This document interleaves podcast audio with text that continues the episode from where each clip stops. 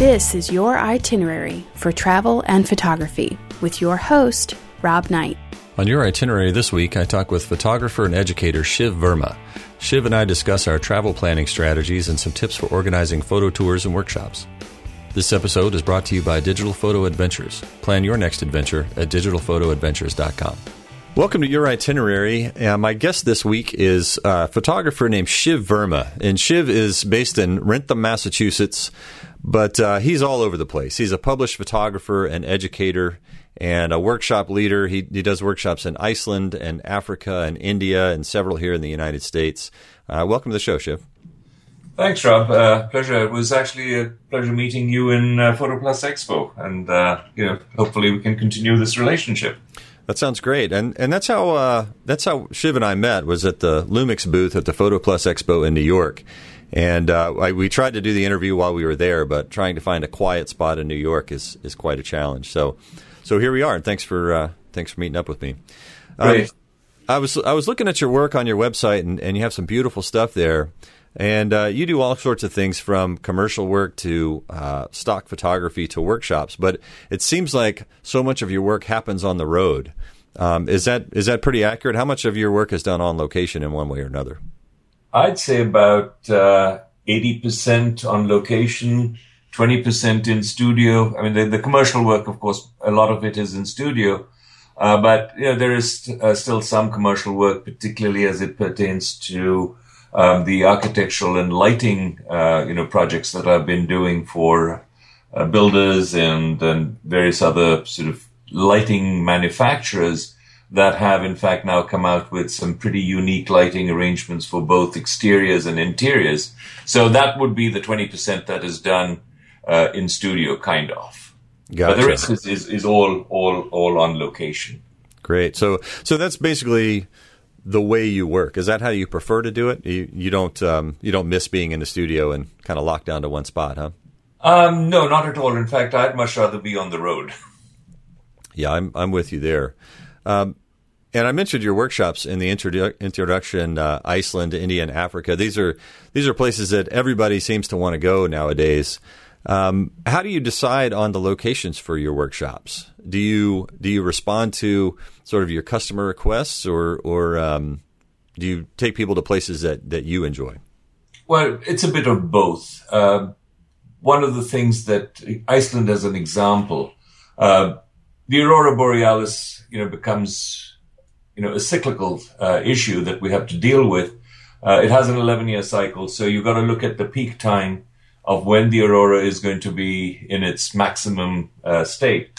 And so I tend to then orient more workshops in Iceland when we have peak aurora conditions. Uh, 2014, 2013 were the two peak years.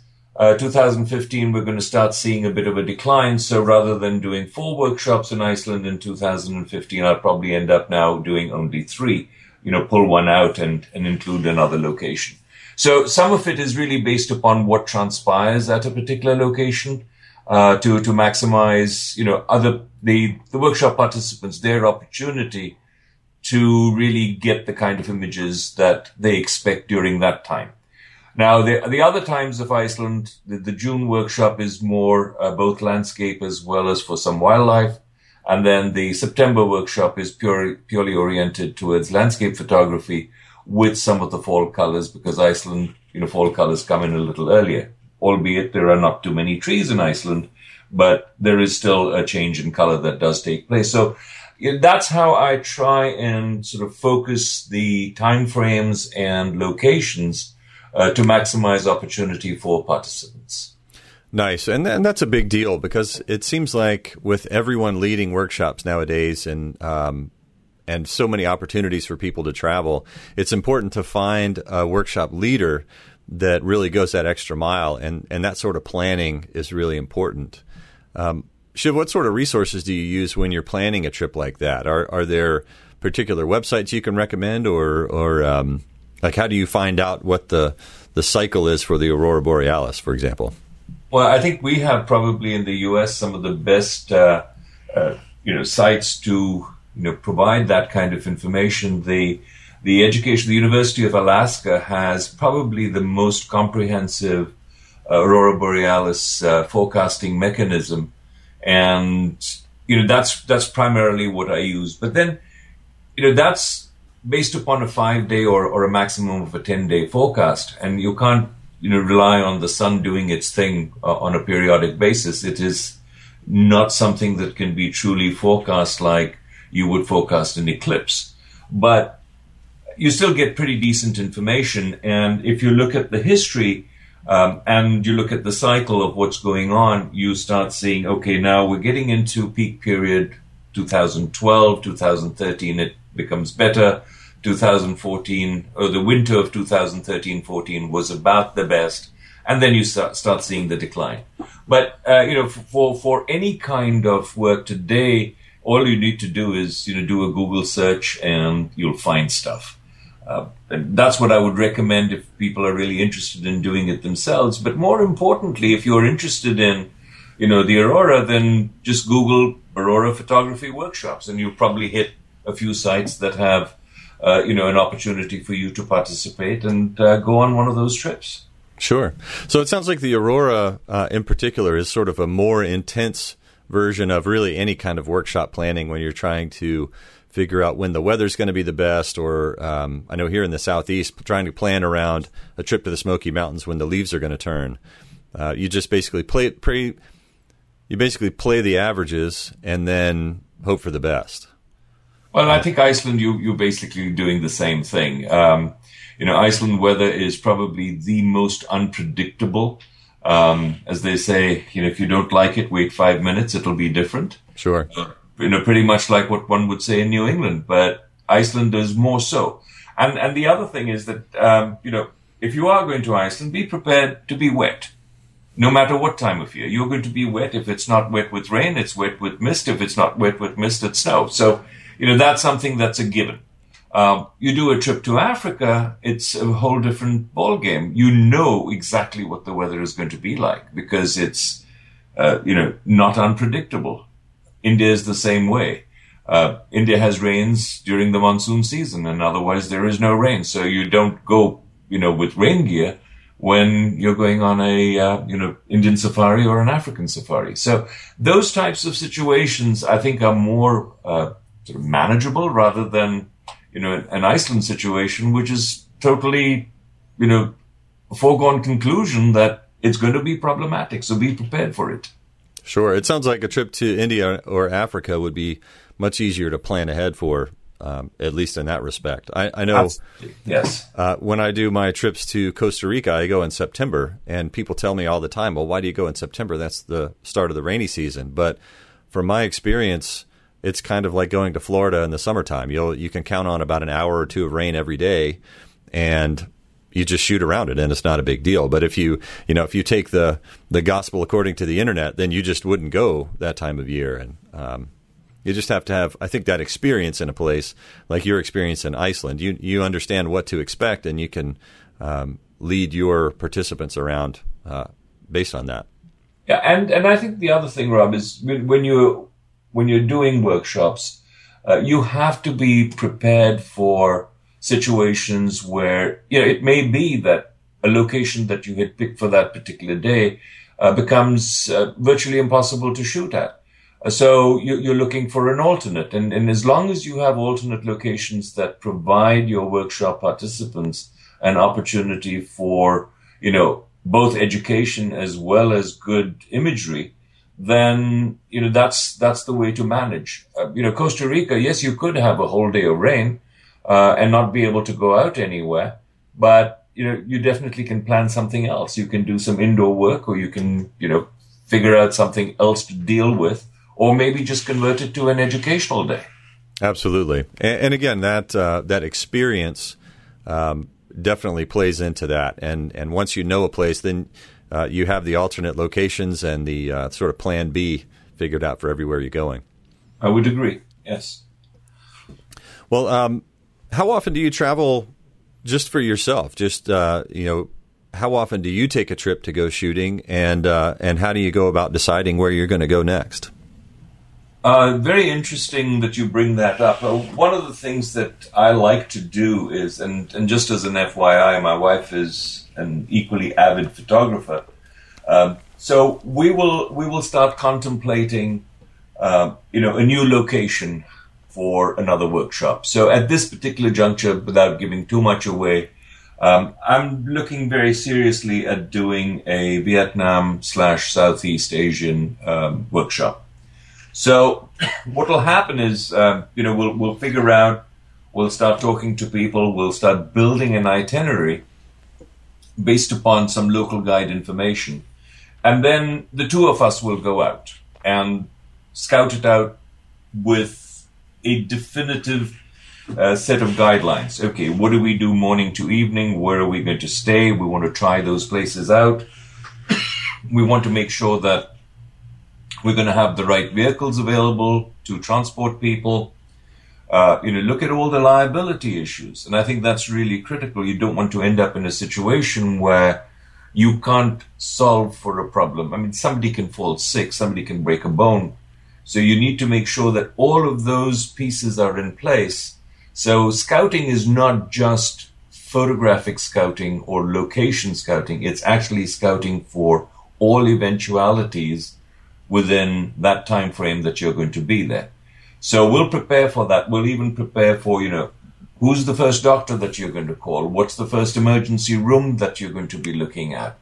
Uh, you know, all of that is, is mapped out. And once we're satisfied, then we say, okay, we're going to put a plan together. And she does most of my planning for me as far as the itinerary is concerned. I have the luxury of then leading the workshop. Wow, nice. We'll give her my number because I could use that. I will do that.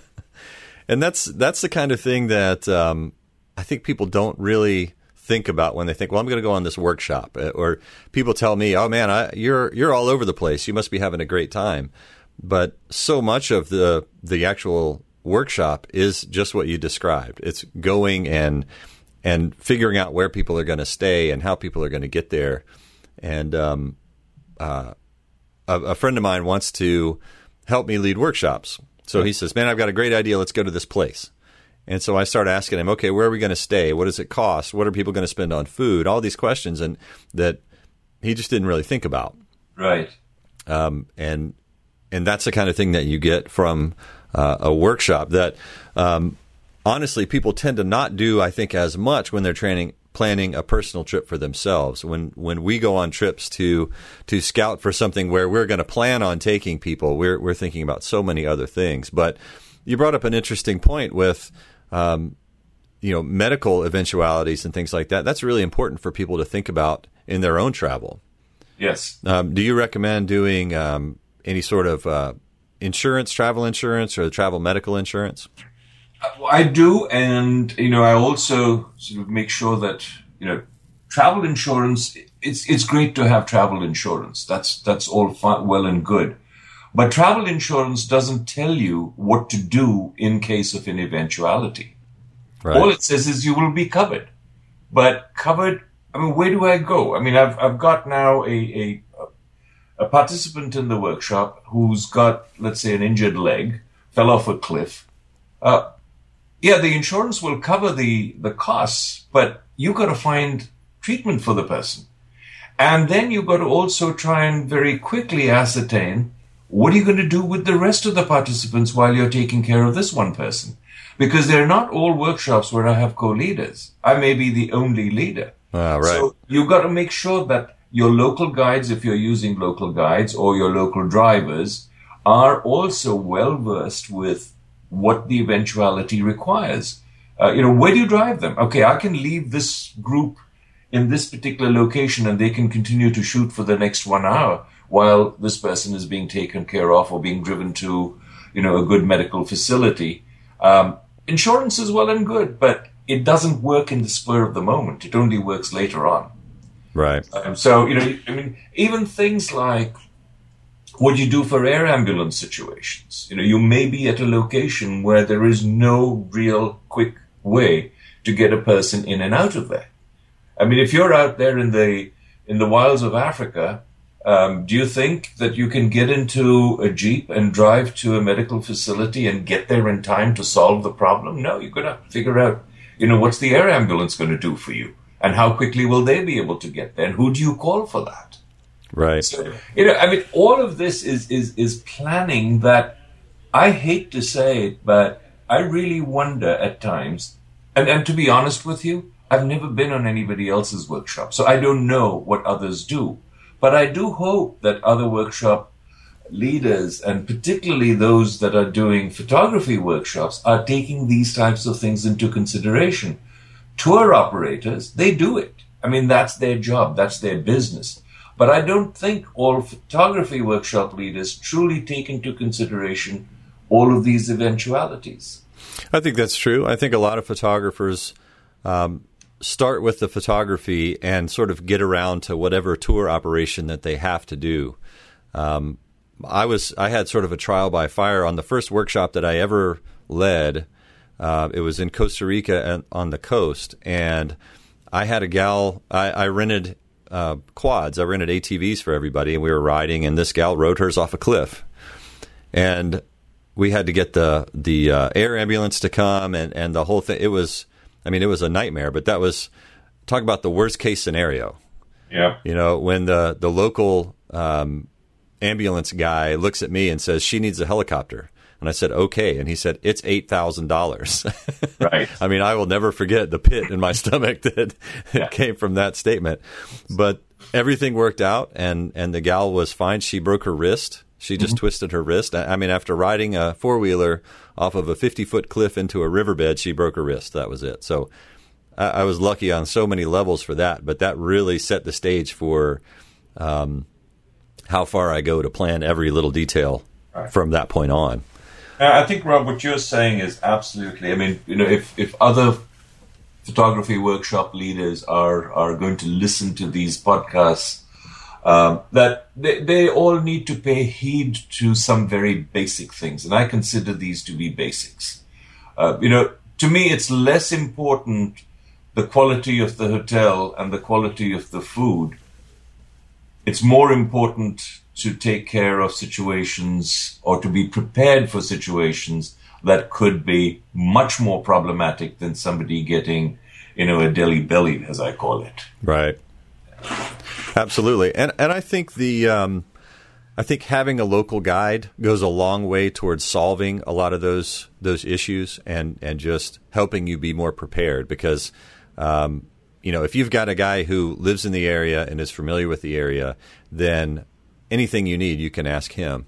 And even if you're just planning a trip uh, just with your family, you can. It's usually not very expensive to hire a local guide to show you around. You can let them know ahead of time what you're looking for, what you want to shoot, and uh, and they can help you and also be there uh, in any sort of you know dire circumstance. Right, right, and and, and that that is that is that is critical. I mean, at times, uh, you know, what I'll do is I may use. Um, like a an agency um, that provides vehicles and that could also do some of the local legwork as far as you know booking hotels and booking places, and they become a secondary point of contact. And I'll always tell them that, yep, this is all great. You've done ABC, but let me know phone numbers, contacts, names, etc., of all of the other facilities that I may require. That includes things like medical, includes things like you know, where does somebody get a pair of galoshes if they need it? Sure. So, so you know, you can't end up. You know, you arrive in a place and say, "Oh, I forgot this." Well, where do you get it? You need to know. It's, it's. You know, if you don't know that, then they're going to think, you know, what kind of arrangements have you done? Absolutely. this comes on you. I mean, it's you know, you're, you're the one, you're the target, first person to blame. That's right. Workshop leader. He's the problem. Absolutely. One of the things that I uh, I finally got around to doing this year that I had always sort of intended to do was buy an unlocked cell phone. And anytime you leave the country, at, at this point, pretty much anywhere in the world has a similar you can get this uh, what they call a quad band cell phone and just yeah. buy an SD card or a, a, SIM card when you get there. Yeah. So when I go to Costa Rica, I, by the time I've gotten there, I have my driver's number programmed, the, all the hotels, the uh, emergency numbers, they're all programmed into this phone. So all I have to do is stop at the airport, pick up a SIM card for I think I paid twenty dollars, and it'll it'll be enough minutes to last me the next five years of trips in Costa Rica. So, um, if I need to call a hotel and say, "Hey, we're running late," or or can you hold dinner, mm-hmm. it's not a big deal. It was. Uh, I, I do something very similar, but now what's happened is that since I tend to go back to the same place over and over again, I have SIM cards for each country. Right. And so prior to even going there, I can tell the workshop participants that in an emergency, you know, yes, we know which hotels you're going to stay at and you can be contacted at a hotel, but in an emergency while we're out there in the field, here's my Iceland number, here's my India number, here's my Africa number. Right. So as long as you use that, um, the card within a period of six months, it stays live. Otherwise, most countries, what they'll do is they'll they'll kill your number. Mm-hmm. Not only do they kill the number, they'll also kill all the remaining minutes on it. Ah, I see. So that's a good the, tip. Yeah. So the typical thing is use it within six months, or negotiate with the carrier that yeah, you're going to come back after a year. Could they not disconnect it? Sure. Now, in India, there is a government stipulation that they have to do it, so you can't negotiate with them. Hmm. So, in, in that situation, what I do is I leave my phone or my SIM card with my one of the tour operators and say, just you know, make one phone call every six months if I'm not going to be coming back. Right. That's and a, that's a good tip. Yeah. So they'll they'll do that. Right. So, what what other tips can you give for someone who say they're not planning a workshop, they're just planning a trip to, uh, let's say, Iceland? Um, and they're going to take their spouse. They're going to do some shooting.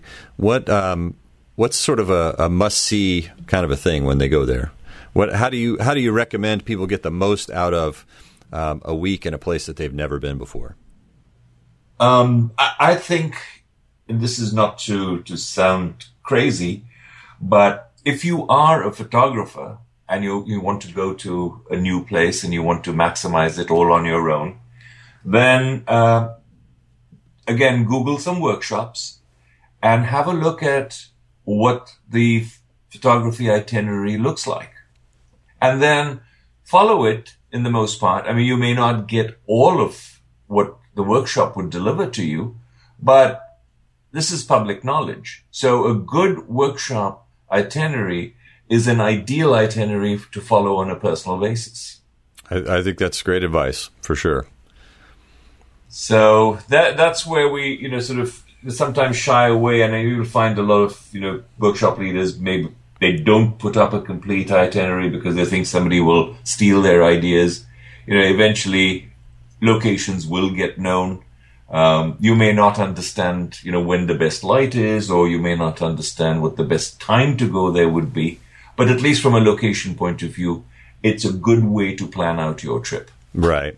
And I think if you were leading a workshop and the main thing you have to offer is your itinerary, then you're not providing much of a service to your clients.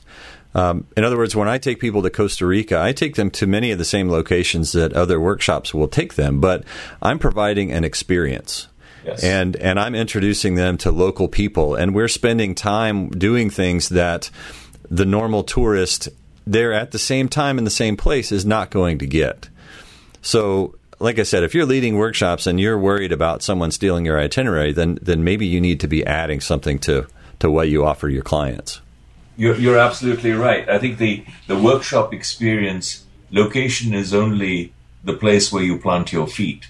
It's right. the rest of it, and and and to a great extent, I mean, I think what we need to, as workshop leaders, need to emphasize that it's not just the location it's how to maximize the location. And then once you've got your images, how to maximize even the post work that you do with those images. You know, a, a workshop's not necessarily a Photoshop training session, but there are certain things that people, uh, you know, forget about when they're out there in location. You know, what do I do with the situation where I think I see gray skies and you say, well, you know, if you do see a gray sky, don't shy away. Think about what you can do with that gray sky. There is some detail, and maybe you can maximize it. So a lot of the post, uh, you know, shooting sessions involve critiques, involve working through the images, and also the education process of how to maximize what you've captured. So. It, it's it's a, it's a lot more than just location. I mean, I, itinerary, give it away. You know, I don't care. Sure. And I think the other thing that a lot of photographers get out of a workshop is the other photographers, is that camaraderie and um, not just sharing inform- in images and information with the instructor, but sharing those images with other people. Absolutely. Because when you see, you know, six or eight or ten other images that were made in the same spot you were just in, that look 100% different than what you shot. That's that's how you grow and you learn as an artist. Oh. You, see how other people see the same thing, and that's that can um, that really enhances the experience. It's not just who the instructor is, but it's it's uh, you know in the bus on the way back from a shoot where everybody's passing around their cameras and oh man, I got this and look, you know that's uh, that's probably ninety percent of what people get out of a workshop a lot of oh, times. That's so valuable. That is so valuable. You know, one of the things that we were discussing briefly at uh, at Plus Expo was how, how, do you how do you you know sort of team people up together to to really become uh, adjuncts to what you are delivering. Uh, you know, you, you won't always have inexperienced people. You'll have experienced people. You have inexperienced people. And sometimes it's worth teaming them up so that the not so experienced person can glean from the person who is experienced. But one of the things that I've always noticed is that the inexperienced person notices things that experienced photographers don't. So it gives the experienced photographer another viewpoint from somebody who is considered inexperienced, but may have a far superior eye than the photographer does. And you know, you build up that relationship, you build up that camaraderie, which goes a long way. And nobody feels at the end of it that uh, they've been deprived. Nice. That's that's great advice too. Because I think as a as an experienced photographer, a lot of times we tend to shoot how we shoot. So we're not necessarily looking for this, that, or the other uh, different viewpoint. We just, you know, I like to compose things in this particular way or shoot whatever it is, you know, HDR or or time lapse or something like that. So like you said, an inexperienced person who's just there to sort of react to what's in front of them, they might see something that you missed. Yeah. Nice. And that works. That works really well. And uh, it, it, sort of dawned on me when, uh, on one of my workshops, there was this person who actually came with a point and shoot camera. And I was a little sort of perturbed that, you know, how would they do anything from a long exposure point of view? How would they capture in low light situations and things? And, uh, you know, but you're not going to deny somebody their space on the workshop. They they paid for it, so we went along. And the first day, uh, and this was a lady, and actually this workshop was in uh, in your neck of the woods. It was in the Smoky Mountains, doing Cades Cove, mm-hmm. and um, that evening, you know, she's passing her camera around, and there's some absolutely incredible images. Uh, not necessarily technically perfect, but composition and and you know what she saw and you know what she captured. And everybody's going, "Oh wow, wow, wow! Can we go back there tomorrow?" you know right away that you know their brains are now ticking. This person got things that they missed, and they now want to go back to be able to capture similar images you know, maybe that's how tripod holes get generated, but the fact is somebody's got to start somewhere. That's right. That's right. It's not about the gear. And especially nowadays, as somebody that shows up with a with an entry level camera that they bought within the last couple of years, it's more than capable of capturing a beautiful image. It's just a matter of what you see and, and how you use it. Right. I mean, I'm talking about years ago, Rob. This was like literally a point and shoot. Right. Right. Um, yeah, I mean, you're talking about talking about gear. We did a lot of talking about gear at the show, and uh, just from as a as a workshop leader's point of view, I tell you, I feel blessed that there is such a thing called a mirrorless camera. Right. Yeah. I mean, my my carrying capacity has increased uh, just because everything has become lighter, and and I don't have to worry so much. you know, there's no no issue of leaving uh, expensive gear in the car because you don't need to. You can carry it all with you. You don't you don't have to worry about somebody smashing you know your car window or the the, the you know the uh, trying to pry open your door to be you know they're stealing stuff that's inside the car. So uh, things have become really really very pleasant and and I enjoy the fact that uh, you know the mirrorless world is formally being recognized as a perfect alternative. Absolutely. How many of your uh, your clients and your workshop students are are carrying mirrorless cameras now? I know that from my experience, I'm more than fifty percent now show up with some sort of a mirrorless camera. Um, yes, show up with some sort of a mirrorless camera. I would say about thirty percent show up with, mm-hmm. but not as their primary. They're still using the mirrorless as a secondary. Gotcha. Um, I had I had lots of uh, you know in, in my last Iceland trip, the September trip, I had quite a few people with mirrorless cameras doing their panoramas with the mirrorless, uh, you know, doing grab shots with the mirrorless. When we were walking around the streets of Reykjavik, yes, they carried their mirrorless, but when it comes down to a tripod, settle down, you know, compose and shoot, uh, the mirrorless doesn't come out. Gotcha. So Interesting. I, I'm still at that point where I think people are carrying them, not that they're not carrying them. Um, you know, sort of, I don't carry my DSLRs anymore. I carry three mirrorless bodies with me, and people say, "Well, are you really just only shooting with mirrorless?" And I said, "Yes. I mean, there's no reason not to." And so, you know, you'll find occasionally somebody will pull out a mirrorless and put it on a tripod, but I did notice that not one person on my trip actually had either an L plate or, you know, a, a, plate that would mount their mirrorless camera to their tripod. Interesting. They, they consider mirrorless cameras more of a handheld, a handheld device. Right. Uh, I think that'll change. It, it, it, will definitely change. Yeah, and I think it's definitely a matter of, of perception at this point and sort of uh, conventional wisdom.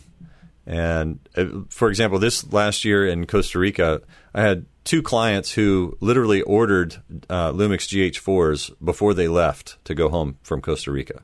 Wow! They saw what what I was doing. I think there were three or four of us on the trip, uh, me and and a few of the students that had GH4s, mm-hmm. and they were making images of everything, whether it was wildlife or uh, landscapes or portraits, anything that we were shooting. Um, they saw that we we weren't compromising. We weren't. Oh, okay. The mirrorless is only good for you know, like you said, handheld shots.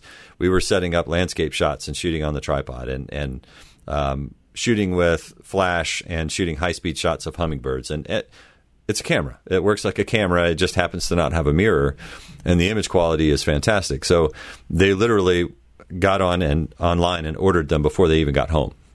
Yeah, well, that that speaks that speaks to you know what I consider a trend that we'll see more of. I think as people who are leading tours, as people within the tours who are using mirrorless demonstrate to uh, the skeptics that these cameras are equally good, if not better, um, they too will change because it's a fact. I mean, we are all tired of carrying all that heavy gear around. That's right. It is not conducive to you know, uh, again, this is a Derrick Story statement, and I love it. This is not conducive to being nimble. Right. You need to be nimble. I mean, you need to be able to get to the creativity aspects quickly, not have to worry about lugging everything around with you. That's right. Or, or the problem that I see people have is they have limited amount of, of space in their bag. They they don't want to carry so many lenses, so they'll bring it with them. But then, well, I'm going to leave this lens in the room because I don't want to carry it. I'm going to save some space in my bag. Where if you have a, a micro four thirds kit like you and I have, why not? You, are going to bring eh, bring your fisheye lens, bring your macro lens. There's no reason to leave it at home because it's so small and so easy to carry anyway.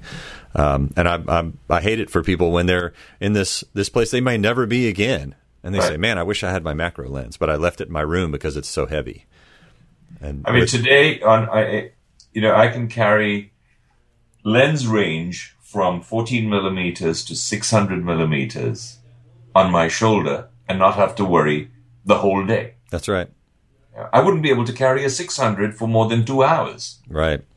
So that that kind of advantage is huge, and I think as we sort of get more and more into what the airlines are doing to us as travel photographers, the airlines are making it more and more difficult for us to carry lots of gear. Right. Uh, I, I noticed this time in my last September trip to Iceland, practically every second passenger getting onto that aircraft had to put their carry-on into the measuring box. Yep. And many of them didn't fit. So what happens? It goes into the hold. You don't want your camera gear there. No. So, you know, uh, from from from just that aspect, I think the, the photography world has to realize that if we can get smaller, uh, the airlines are not going to give us a hassle. That's We'll true. carry everything and put it in there and feel, you know, that it's it's safe. It's not going to get damaged or stolen. Right, and especially when you're talking about something like a 600 millimeter lens, as you mentioned with the Lumix, I, I my 100 to 300 gives me a 600 millimeter effective range and a lens that's the size of my hand. That's right. Instead of something that I have to have its own anvil case for and hire somebody to carry for me, you Yeah. know, Yeah. um, and that's a huge difference when you're traveling. And lots of places you go are not as friendly as the U.S. airlines, and the carry-on restrictions are even more strict. Um, I know the the commuter flights in Costa Rica, you can carry 50 pounds with you. right. That's that's your your clothes, your camera, that's everything. You can carry 50 pounds. So.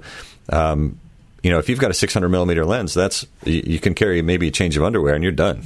So Well, I mean, Africa is the same way, and and not only that, but you know, they then those airlines will expect you to buy additional seats uh, so that your gear can be put on the seats rather than yourself. right, Um, you know, you don't have the luxury of being able to take you know big Pelican boxes in some of the smaller aircraft. The holds just don't have that capacity, so they're forcing you to use soft-sided luggage and stuff it into these small little bins.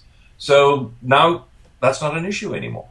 yep, that's In great. I- you know, talking about that same 100 300, I did my Africa trip with a commitment to myself that this was going to be my first nature and wildlife workshop. I was not going to carry any DSLRs. And I made a concerted effort and did just what I decided I was going to do. So it was 100 300, it was the 35 to 100, the uh, you know 12 to 35, and a 60 millimeter macro. Those were my primary lenses. And did I have any problems? None whatsoever. I was, you know, uh, you know, one retrospective with all the lenses and the camera gear in there. Put it into the hold, carry it with you. No worries whatsoever. Yep, that's great. And, and you mentioned earlier it, that allows you to focus more on what you want to shoot and not how you're going to drag all your stuff. Absolutely. You know, we used to we used to go to you know situations where you took your tripod or a monopod and bungee cords and you know wrapped it around uh, so that the roll bar of the jeep acted as your support, and then you you know lift up and mount your lens on on a Wimberley and shoot, and then dismount it, and you don't need to do all of that. You can carry a light tripod, even a you know like one of those flexible leg things, and wrap it around and drop your camera on it, shoot, and take it off, or you know, it's light enough to to handhold most of the lenses. I don't recommend doing that with the, uh, you know, the 300 millimeter range that the Panasonic lens can give you because it's still behaving like a 600 millimeter lens. Right. So you do need to stabilize it. You de- do need to put it on a tripod. Uh, you know, preferably get a collar for it. Third party collars are available and, and use it like a proper lens, but it's still that much lighter. Absolutely.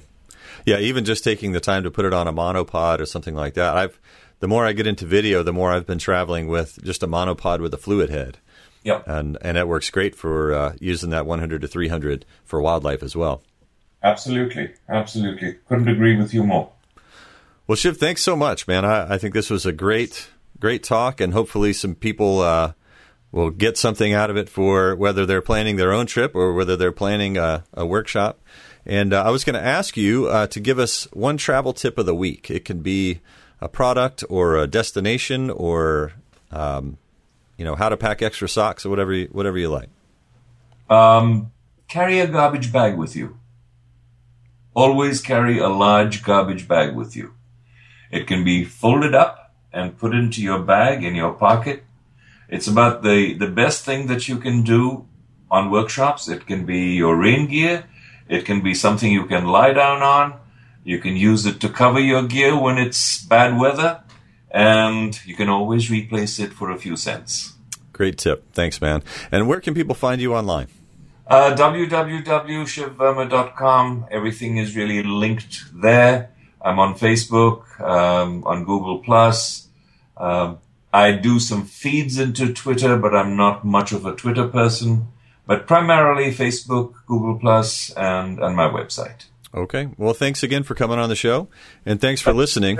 Yep, and uh, it was a pleasure. And once again, uh, lovely meeting you last week, and uh, look forward to doing something more with you soon. Cheers. And I'll see you next week on your itinerary for travel and photography.